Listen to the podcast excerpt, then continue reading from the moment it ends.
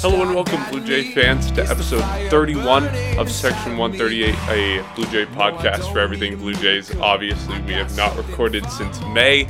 It's been a, a very long time, but we're back and with the season wrapping up today as we record this on Sunday, the final day of the season.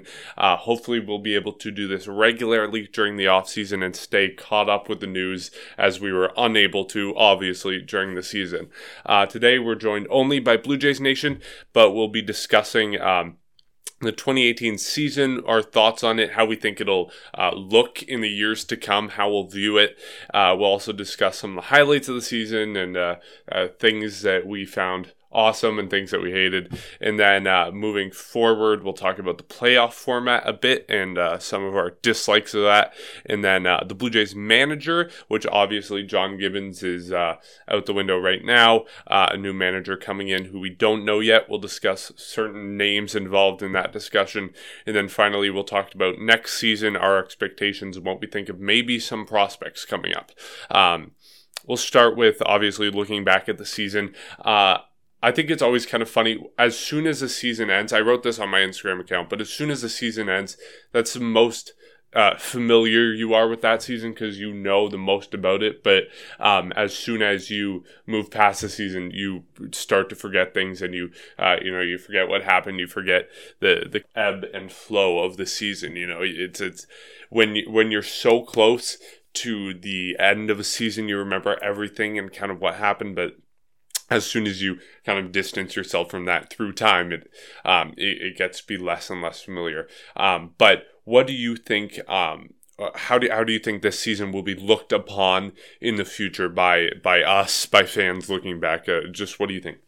I feel like the best way to sum up this season is just to say it was overwhelming because it, there were so many ups and downs. It almost felt as if you, you know you never really knew what was going to happen. It started back in April when the team was actually contending. They they were way over 500. Everybody on social media, especially a uh, the MLB account, was posting things like "Don't sleep on the Blue Jays." You know they are a legitimate team this year, and then they just fell off the face of the earth uh, towards the end of April, and then it's been controversial topics thrown out. Uh, surrounding certain players. There've just been it's just been a mess basically everywhere.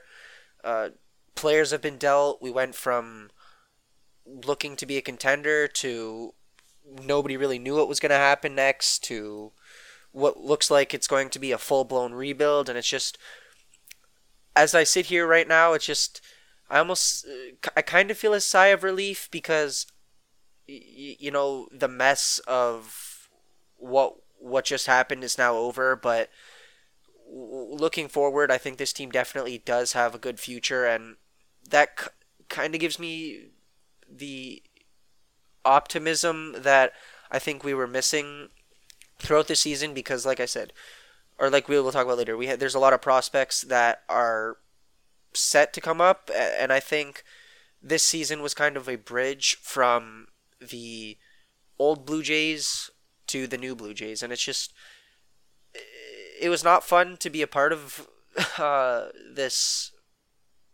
like I said, mess of a season. But I I think in in hindsight, this was a necessary season. We went from an, a super old team to that that was making the playoffs to a super old team that wasn't making the playoffs, and now went from a super old team to one of the youngest teams uh, in in the league. And I think it, this season definitely was needed to kind of pave the way for the future, but it it, it kind of was a mess. Like when you when you when you really soak in what just happened over the last six months. Yeah, I really like those two words that you used, mess and bridge, because it was really a mess. It started off well and it just went downhill from there. There was injuries, there was controversy. Um, it was abundant with things that were by definition not good. But it was also a bridge from, you know, uh, 2015 and 2016, those old teams that w- did really well, but um, obviously had aged out and kind of phased out as far as the Blue Jays were concerned, whether it be contracts or trading or just getting bad. Um, but it, also 2017 was kind of that moment of realization that like we can't do this. This team is not going to be good. There was some hope starting the 2018 season because the, there was so many ra- rankings like fangraphs had the blue jays um, be competing for a wild card spot which quite obviously didn't happen. Um, but it, I, I, think 2017 was a moment of realization. The start of 2018 was kind of a bit of false hope, and then really this season served as a bridge to uh, 2019 2020 and, whatever may come beyond it. I, I think um, that the blue jays will not be anywhere close to competing next season. I don't think that anyone involved with the blue jays organization has that on their mind but then 2020 and beyond it, it will be obviously a key part of discussions with the blue jays. Um, looking back on this season, what do you think are things that will be remembered? Like for, for me personally, I, I think it's um, the the roof tears at the Rogers Center. I think that's definitely something that's going to stick out in my mind just because of how weird it was and how it never happens. Um, and how you had the, the, Blue Jays actually had to cancel a game against the Kansas City Royals because of those roof tears. Uh, it was super weird. I, I, think also a bunch of debuts that will be remembered for me. Uh, obviously, Lourdes Gurriel, Ryan Borucki, uh, Sean Reid-Foley, uh, Danny Jansen, uh, even Reese McGuire, uh, Rowdy Tellez. The names go on and on. And I think that's part of the bridge that we mentioned. Those names are going to be remembered, and hopefully, those debuts become very important in the future as uh, as the players get better and, and hopefully become all star players. So I, I think the quirkiness of the season in uh, the roof tears, the debuts, and also the controversy, as we talked about, Roberto Osuna, namely, uh, get it out there, uh, his his allegations of domestic violence that just wrapped up last week, actually with his uh, peace bond. Um, it it kind of enveloped the Blue Jays in in a sort of mire for for a few weeks or, or months, really, uh, in the middle of the summer, and it was just disgusting to to have to deal with that on a daily basis as teams and as people covering the teams. It was just not nice, and I, I think those are the three key things that I will remember from this season. You know what? I think the biggest thing that came out of this season was something that didn't even actually happen during the regular season. I feel like Vladimir Guerrero's home run in or the final game of the spring training will be the most memorable thing of this season because even still to this day I hear people talking about it and it's just this season the major league team was nothing special but the minor league teams and, and the players that are looking to be uh, come the next major league team, I think, are what people are going to remember. Uh, specifically, uh, Vlad Guerrero, like you mentioned, numerous prospects.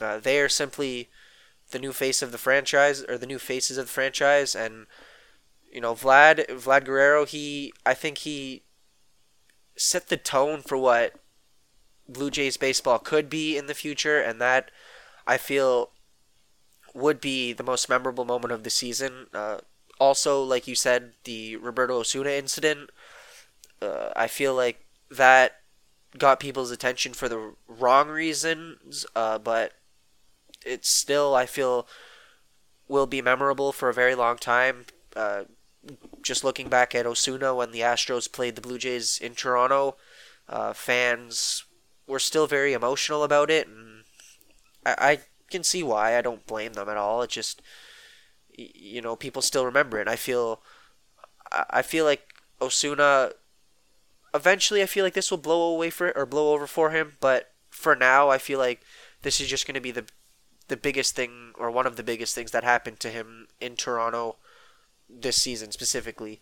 Uh, and then also the last thing uh, I feel like John Gibbons and the Blue Jays parting ways is going to be one of the biggest things because he's played with the Blue Jays for over a decade or combined uh, for over a decade, and now there were various rumors throughout the last month, month and a half about how Gibbons was not necessarily uh, looking to become the next manager, uh, and then just eventually it was announced towards or close to the final game of final home game of the regular season that he would not be returning next year, and it just it, it took a lot of people by surprise, which I don't see why. I mean, it, there was so many rumors about it, but it just there was a ton of emotion because John Gibbons got a massive curtain call uh, the final home game. Nobody seemed to really care that the players were going. Uh, it, it's just everyone cared about Gibbons, and especially the John Tory, the mayor of Toronto, met, named uh, the final home game of that of this season John Gibbons Day, which just it really shows the impact that he had to to the city, the team, to everybody, and it just I think that proves why it's it's just it was such a memorable moment that nobody could really forget, e- even in the future. Like when you talk about some of the Blue Jays greats, you're going to be talking about uh, Jose Bautista, John Gibbons, Vernon Wells, all these other great players, and just I feel like John Gibbons, like I said, ranks up there, and he'll just he'll be remembered for a very long time. I can't believe I even forgot Gibbons. I feel like it's just something that um, you know we we celebrated on John Gibbons Day, that last Blue Jay home game, only the, what four days ago, and then it just completely left my mind because today even Russell Martin was managing the Blue Jays, not John Gibbons, so we didn't have that dramatic send off that we would have um, on the final day uh, to add to that confluence of events if he had been managing today instead of Russell Martin.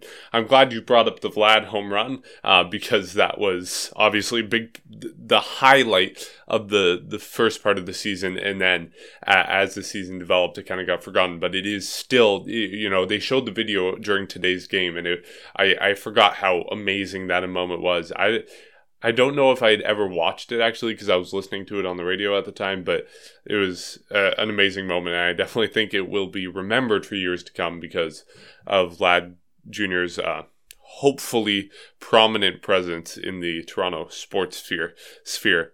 Uh, you wanted to talk about um, coming up, uh, what's coming up as far as the postseason goes, because you really detest the the postseason format as is, uh, which we kind of got a showcase of because the Rays were playing Blue Jays uh, this past series, and the Rays are really good and not in the postseason. Can you talk about that a bit? Yes. So, for those of you that don't know, I severely, severely hate the current MLB playoff format. It just it it angers me to look at the standings right now and see some of the teams that did not qualify for the playoffs simply because of where their division is right now. Uh, as of right now, the current teams that are in the playoffs are in the American League are the Red Sox, the Astros, and the Indians. Uh, and then the New York Yankees and the Oakland Athletics took the two wild card spots, and then in the NL right now, Atlanta they are the only division leader as of right now, and then the Brewers, the Cubs, the Dodgers, and the Rockies are all tied in their divisions, and then they will be playing a tiebreaker tomorrow to kind of see who who goes on to the division series and who goes on to the to the wild card game, and it just it angers me for many reasons, simply because in a league with 30 teams, there is no reason why 10 teams should be the only ones in the playoffs. Especially, or adding to that, four of those teams are only guaranteed one game. They have to go play an entire 162 game season just for the right to play one game, which, you know, the, their entire season could be determined after nine innings. And it's just, baseball is not a sport where you can do that. And I feel like one of the ways the league could fix this, and I've said this to so many people. I feel like the league needs to do two things: bring in two more teams, whether it be the Montreal Expos and another team out west, maybe a team in Vancouver or some somewhere where the league knows they'll make money, and then adopt a completely different format. And I got this idea actually from an episode of Blue Jay Central. I believe it was in September of last year. So I've been really thinking about this for a year now. Um, And I think what the league needs to do is instead of having the American League and the National League with three divisions and two wildcard teams, they need to morph it into two divisions per league, whether it's the AL East, NL East, AL West, AL or NL West, or however they want to do it. Maybe Pacific and Atlantic, uh, you know, however they wanted to to deteriorate deteriorate who goes where. And then what they need to do is they need to put eight teams per division, which kind of is why I said they need to have two more teams to make it 32, and then have eight teams divided equally, and then simply have the top four teams in each division qualify for the playoffs, and then whether they want to say the American League East will play against the American League West to see who comes out of that, or you know, however they want to make the matchups up until the World Series is up to them. But I feel like that's the best way the league can improve the the current playoffs picture. And we've heard so many rumors about how uh, what's the word I'm looking for? Completely forgot it. Uh, ratings and everything are down in the league, and everybody wants to attract this new generation of fans. Well, just the way I see it, you cannot attract a new generation of fans when two thirds of that fan base has to sit on the outside during the playoffs. You need to have more teams competing for the World Series. And when you look at the NBA, for example, their playoff picture, they have an Eastern Conference, a Western Conference, and then the top eight teams from each conference makes the playoffs. Same with the NHL. They have three divisions per for the Eastern Conference and the Western Conference, and then two wildcard teams. Uh, the only difference is the top three teams from each division within the conference makes the playoffs, and then the two wildcard teams they play. I don't remember exactly how it is, but they play the the division leaders in a way, and it just I feel like that that's what the league needs to do. Something similar to that, where eight teams or sixteen teams total makes it, and just it it it just makes sense to me because then uh, just stat wise, uh, I haven't really talked about the teams that I thought should have made the playoffs. But in the American League right now, there's no reason why the Tampa Bay Rays with 90 wins should be missing the playoffs. The Seattle Mariners, 89 wins, they easily could have made the playoffs this year as well as the last three seasons in a row. They their drought is what 17 years now, and it just it it angers me that they haven't made the playoffs in almost two decades, and they they really have enough wins to qualify. Like I believe last year the wildcard teams, neither of the teams in the American League had more than 90 wins, and the Mariners easily can make that. Uh, they they should easily qualify, and then especially in the National League right now, there's no the Cardinals definitely with 88 wins. There's no reason why they should be eliminated. Uh, and then the drop off down there is, is kind of more dramatic than the NL, or the American League, where Pittsburgh and Washington, Arizona, they all have uh, quite a few less wins. However, I still think they easily could have made the playoffs should the, or had the format have been different. It just it it's just it I, I don't like it that teams just take the Rays for example. A team with 90 wins is not making the playoffs simply because of a the division they're placed in, and b the fact that there's only two teams that make it, unless or uh, aside from the division winners, and it's just like like I said, it just the the league wants more fans, yet they only want to kind of cater towards a small fraction of those fans, and it, it doesn't work that way. You gotta attract more fans in with more excitement, and more excitement, in my opinion, with any sport is the playoffs, and that's what people live for. Halfway through the season, I think half the teams in the league are just playing to get the season over with. I know the Blue Jays were like that this year, uh, and it just it shouldn't be that way. There should be so many more teams competing for playoff spots rather than just sitting there thinking, okay, well we're a legitimate team, but we're not making the playoffs simply because well, well our division is too good, and then the wild card, you know, it, there's only two teams that make it. It's it, it's not fair in my opinion. Uh, what do you think? Do you agree with me? I I'm actually really interested to see what you say. I think uh, mostly, I agree with you because it obviously is a broken system. It does have to be fixed in some way because there are teams that are really good that are not making the postseason this year, and a team like the Yankees, which is historically good in a lot of ways, like um, they, I believe they've hit the most home runs out of any team ever, uh, which is certainly not a, solely an indication of how good they are, but they are a very good team, and they they they might get kicked out by the Oakland Athletics in in a wild card game. One game to show what they've done in an entire season, um, which I, I, think is just unfair and obviously it's a broken system that needs to be fixed. Um, theoretically right now you could have a team like the the New York Yankees getting kicked out after one game but have a team um, nothing's coming to mind right now but one year in the AL or, or, NL Central I believe the St. Louis Cardinals won the division with a record that was barely over 500 like one or two wins over 500 so you could have the Yankees and a team uh, the, the, Yankees get out of the postseason after the wild card game, and then the Cardinals be in the postseason with, with a record like that. It's just the the dichotomy between those two is obviously something that needs to be fixed. Now, as far as how to fix it, that's something I don't know because um, two things that I found in your uh, the the proposal that you made um, for you know two different main leagues like Pacific and Atlantic, and then um, doing it like the NBA does. What, did you say the top eight teams from each league?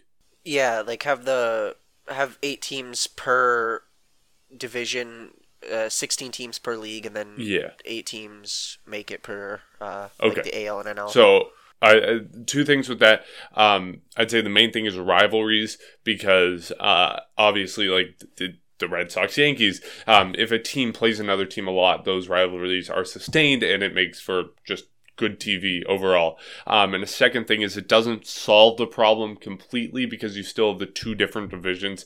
Um, but I can't really think of any other system that would solve the it 100% besides just like a kind of round robin season where everyone plays everyone and that would not go over well i don't think that would be a good system of baseball so it, would certainly be very interesting but um, not not good TV at all, and, and you wouldn't get familiar with an opponent. You wouldn't. It, it just wouldn't work. Period. Um, but overall, I think yes, something does have to be changed, and whatever it may be, I, I don't know. But I hope that in the next few years, MLB does add those next few teams to expand into more markets like um, we were talking earlier montreal obviously a prominent team in that. Um, there's been talks of maybe even expanding to mexico city. I don't know how feasible that is as far as geography goes but i think that would be great for a different market. Uh, and, and it, it would really be just amazing for baseball. So if you expanded to those two locations montreal mexico city um, and then you had um, uh, like you propose those different leagues. I think it would be an improvement. It wouldn't solve the system all the way, and there would definitely be new flaws in the system that uh, we can't poke out right now because we don't know what they are. Um, but overall, I think it would improve upon what we have right now. Yeah, exactly. And just one kind of final thing that I, I, I was just looking at the standings once more. One of the other reasons that this kind of really angers me is the Cleveland Indians, a team that did make the playoffs, has 91 wins and 71 losses. The Tampa Bay Rays, a team that actually didn't qualify for the playoffs, the only thing separating them from the Indians is the fact that they had one less to win, or record wise, and it's just it angers me because, like I said, a team with such similar records have such different fates, and it just something needs to get done. Uh, I like how you said, uh, or when you mentioned how it wouldn't work because other teams uh, wouldn't play each other as much, such as the, the like the Red Sox Yankees. Uh, I I agree with that. Uh, however, one thing I kind of like, uh, you probably will disagree. I, I know a lot of people disagree with this, but I love interleague matches when you know like the Blue Jays they went to Wrigley Field last year. They're going to Dodger Stadium next year. I love seeing that because as a, a fan of the Blue Jays, I only and living in Canada, I only ever get to see Dodger Stadium in the playoffs or if I watch YouTube. Like I I never get to see some of these other stadiums, or unless I go to them. I've, I've so I feel like if uh, teams were to play teams from the other leagues uh, or the opposite league more often, I feel like I would like that.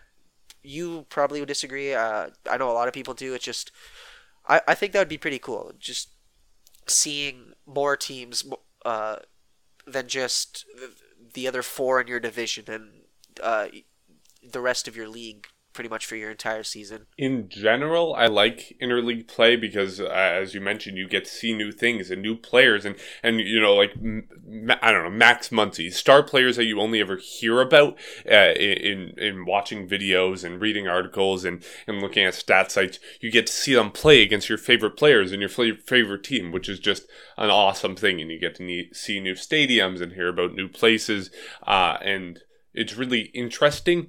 But it also um, deteriorates the the the bond, I guess the the relationship that teams have against each other when they play each other frequently in the history that they have.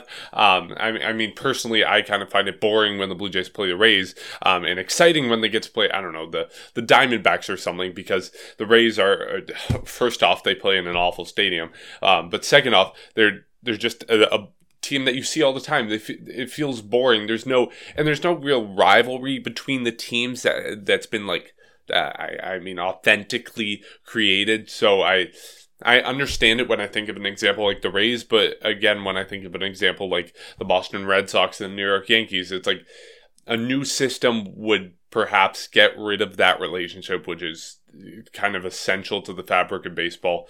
Uh, so I I'm conflicted on the idea, but I I do get where you're coming from, and I don't think you're a, a heathen for believing that.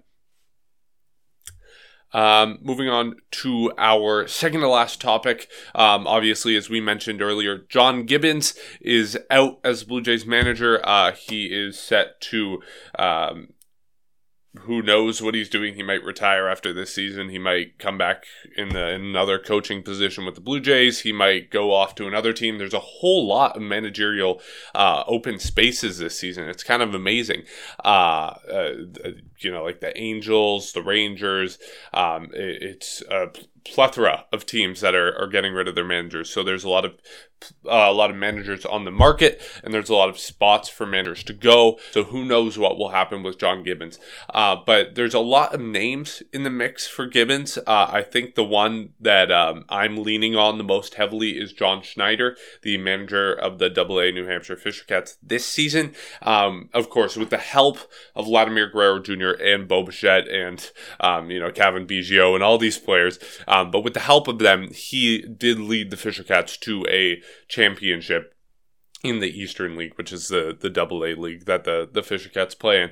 Uh, he obviously the Blue Jays are looking for someone younger who has experience with these younger players. So I think John Schneider fits that bill perfectly. He doesn't have maybe the experience that they're looking for. He's only a few years retired from actually playing himself. I, I believe he played in the Blue Jays organization. Um, some other names I've heard uh, Blue Jay coaches, Luis Rivera in the mix. Um, I I this is probably completely off base, pun intended, uh, and wild. But I after today's game, it's kind of the idea is sneaking into my brain that Russell Martin is somehow in contention. I know that doesn't work because he still has years left on his contract and he's young and he could play for more years and make more money that he would not make as a manager. Uh, and it just doesn't work, but it's sneaking into my brain and I really want it to happen, even though it will never happen. Um, who of the names I mentioned, obviously there's so many other names that I haven't mentioned, and either very prominent guys in this in these talks for manager that I have not mentioned. So with all those options on the board, and obviously the the options elsewhere in the league on the board, what do you think about the the Blue Jays situation this offseason trying to find a new manager?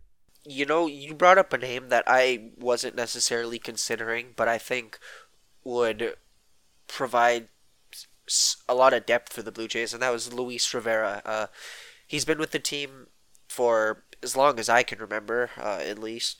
He knows the staff well. He knows the team well. Uh, he clearly knows how to coach baseball. I mean, he's been playing with or he's been a base coach with the Blue Jays for so long.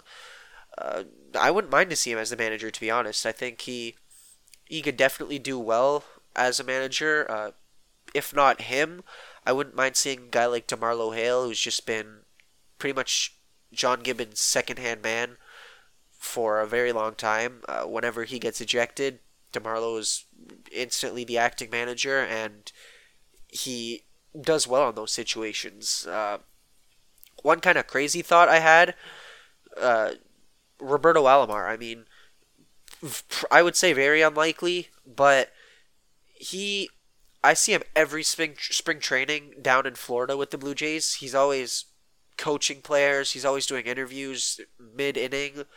Uh, I I think he, again, probably very unlikely, but I would not mind seeing him do that. A former player himself, he's not ridiculously old. I feel like he he could easily kind of fit in with the Blue Jays, and I feel like a lot of players or a lot of fans would like that because I mean, when you think of the Blue Jays, you think of the glory days, uh, 92, 93, guys like Roberto Alomar, all those guys, and I think he he works well with the players. Like I said, he's always there down down with them in spring training, meeting the younger players, the older players, everybody.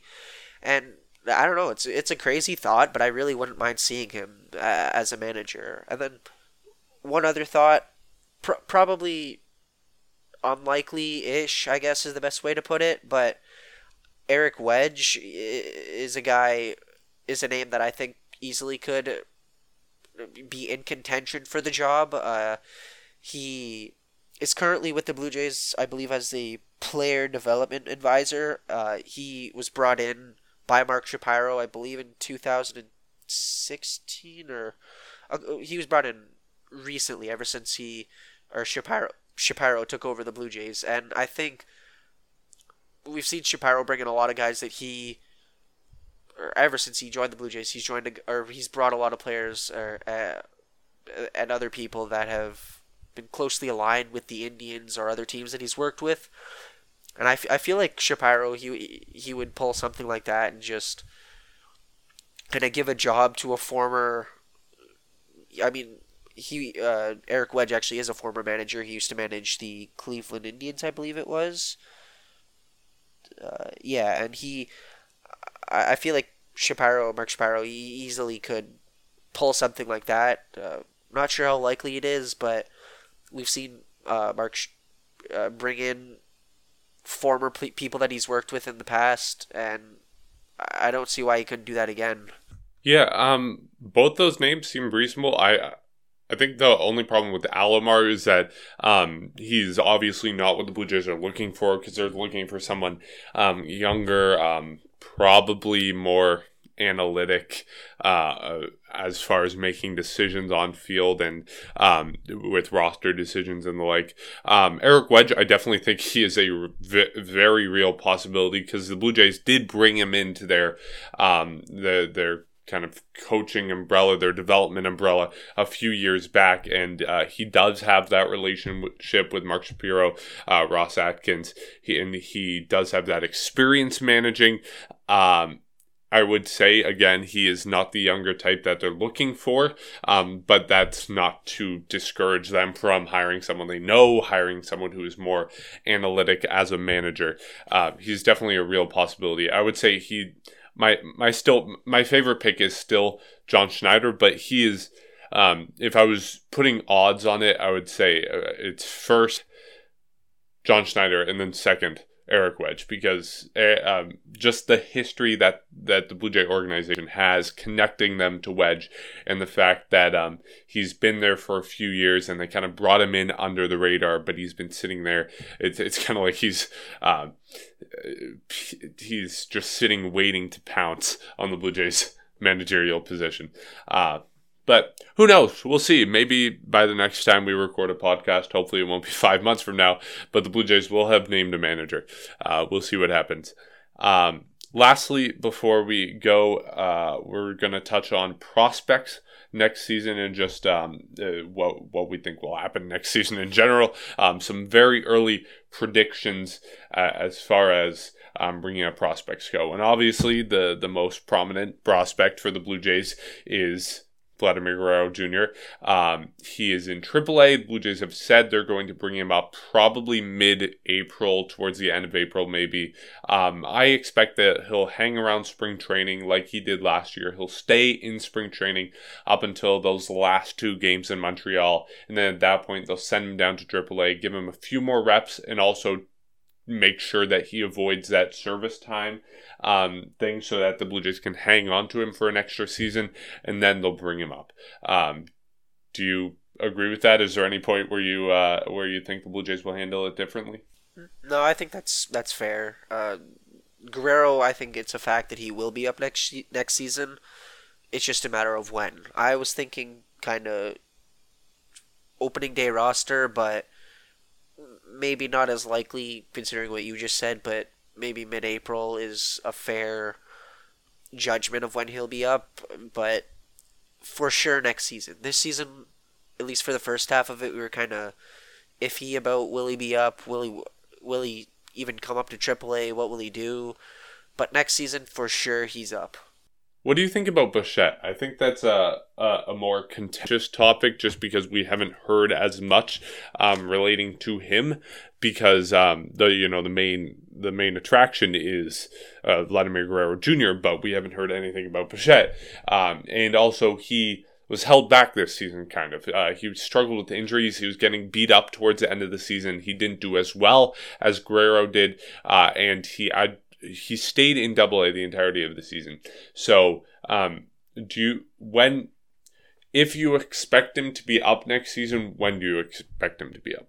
I would say the earliest he comes up is around the All Star break. At the latest, I feel a September call up, but before he comes to the big leagues, like uh, Guerrero, he, he needs some time in AAA uh, get his feet wet in Double A this se- or next year. Uh, bring him to spring training first. Let him do what he needs to there. Go down to Double A, prove himself. Bring him up to Triple A, maybe in May or June or whenever they feel like he's ready, and then it's just a matter of time at that point. I feel like early the earliest he's up, like I said, is all, around the All Star break, whether it's right after or right before, or something like that. But it was kind of weird because, like you said, Guerrero or Bichette, sorry, he was kind of left under the radar uh, by everybody, really, just because of the play of Vladimir Guerrero. He just wasn't really talked about ever since Guerrero really took off, which it kind of sucks if you're Bichette, considering how this time last year it was Guerrero and Bichette, where now it's how do I describe this properly? He he was like the they felt like an inseparable pair before. Like you you always said Guerrero and Bichette. You never talked about Guerrero without talking about Bichette, or you never talked about Bichette without talking about Guerrero. But now it's Guerrero. You it. It, it's a discussion about when Guerrero will be up and how good he will be when he's up instead of a discussion about both of them. It's just about Guerrero now, I feel. Yeah, exactly. Uh, which I mean could be good for Bichette because now he kind of has to prove himself a little more. It's not Guerrero's up, so Bichette's up. Now it's Guerrero's up, and Bichette has to work to get up to the big leagues. Uh, which, hey, if it if it if him working harder to get to the big leagues is what has to happen, and then he ends up flourishing because of all the extra time he's put in. Uh, not against that. I just, you know, I, I think that's kind of going to be the more reasonable outcome. It's not just going to be uh, Vlad gets called up, say April 10th or or April 16th. Sorry. So Guerrero's automatically called up to or promoted to AAA, and then he's already given the date that he's coming up. It's not going to be like that. I feel like Guerrero's going to come up when he comes up, whenever the team feels like he's ready, and then Bichette makes it sometime between the All Star break and September, but uh, no, I don't think he's going to be anything before that, and if definitely nothing after September. And it, if honestly, if he's not a September call up next year, I would be very concerned. I'm just going to say that. Yeah, I think it'll be like a, a similar situation to Ryan Borucki this season. Like, um, he he was kind of brought up just in an instance where the Blue Jays needed him. Um, I I forget. I think it was mid June, maybe it was even May. Um, but it was just the Blue Jays needed a starter, so they brought him up. Uh, and and then he he you know he bounced around a handful of times, but he mostly sticked stayed up with the Blue Jays um, and made his mark and really uh, made his case for staying with the Blue Jays next season. So I think it'll be uh, sort of a similar sort situation with Bichette. He'll the Blue Jays will have a need for a player like him. They'll call him up, um, and he'll stick around as long as the Blue Jays still need him, and uh, hopefully he'll hit what he needs to, field how he needs to, um, and really become uh, the the player that they need, and he'll stay around at the major league level. Um, but I definitely don't see him coming up at the very start of the season or at the very end of the season. I think it'll be in between, and it'll happen happen in a, a an organic way that's not totally planned. Um, that's it for our discussions today. Thank you to everyone who joined us. Uh, again, we apologize about our vast inconsistencies with recording, uh, but hopefully now that the off season started, we have a we have a bit more time. We don't have to be so rushed on the news cycle. Uh, hopefully, we can uh, discuss more about what's happening um, in the episodes to come. Uh, well, thank you for joining us again. Um, I'm Mark Hawley from Bluebird Banter 360 Blue Jays News. Um, and uh, as always, we are joined by Blue Jays Nation. Thanks for listening. At the door, I'm thirsty for more, for more, for more.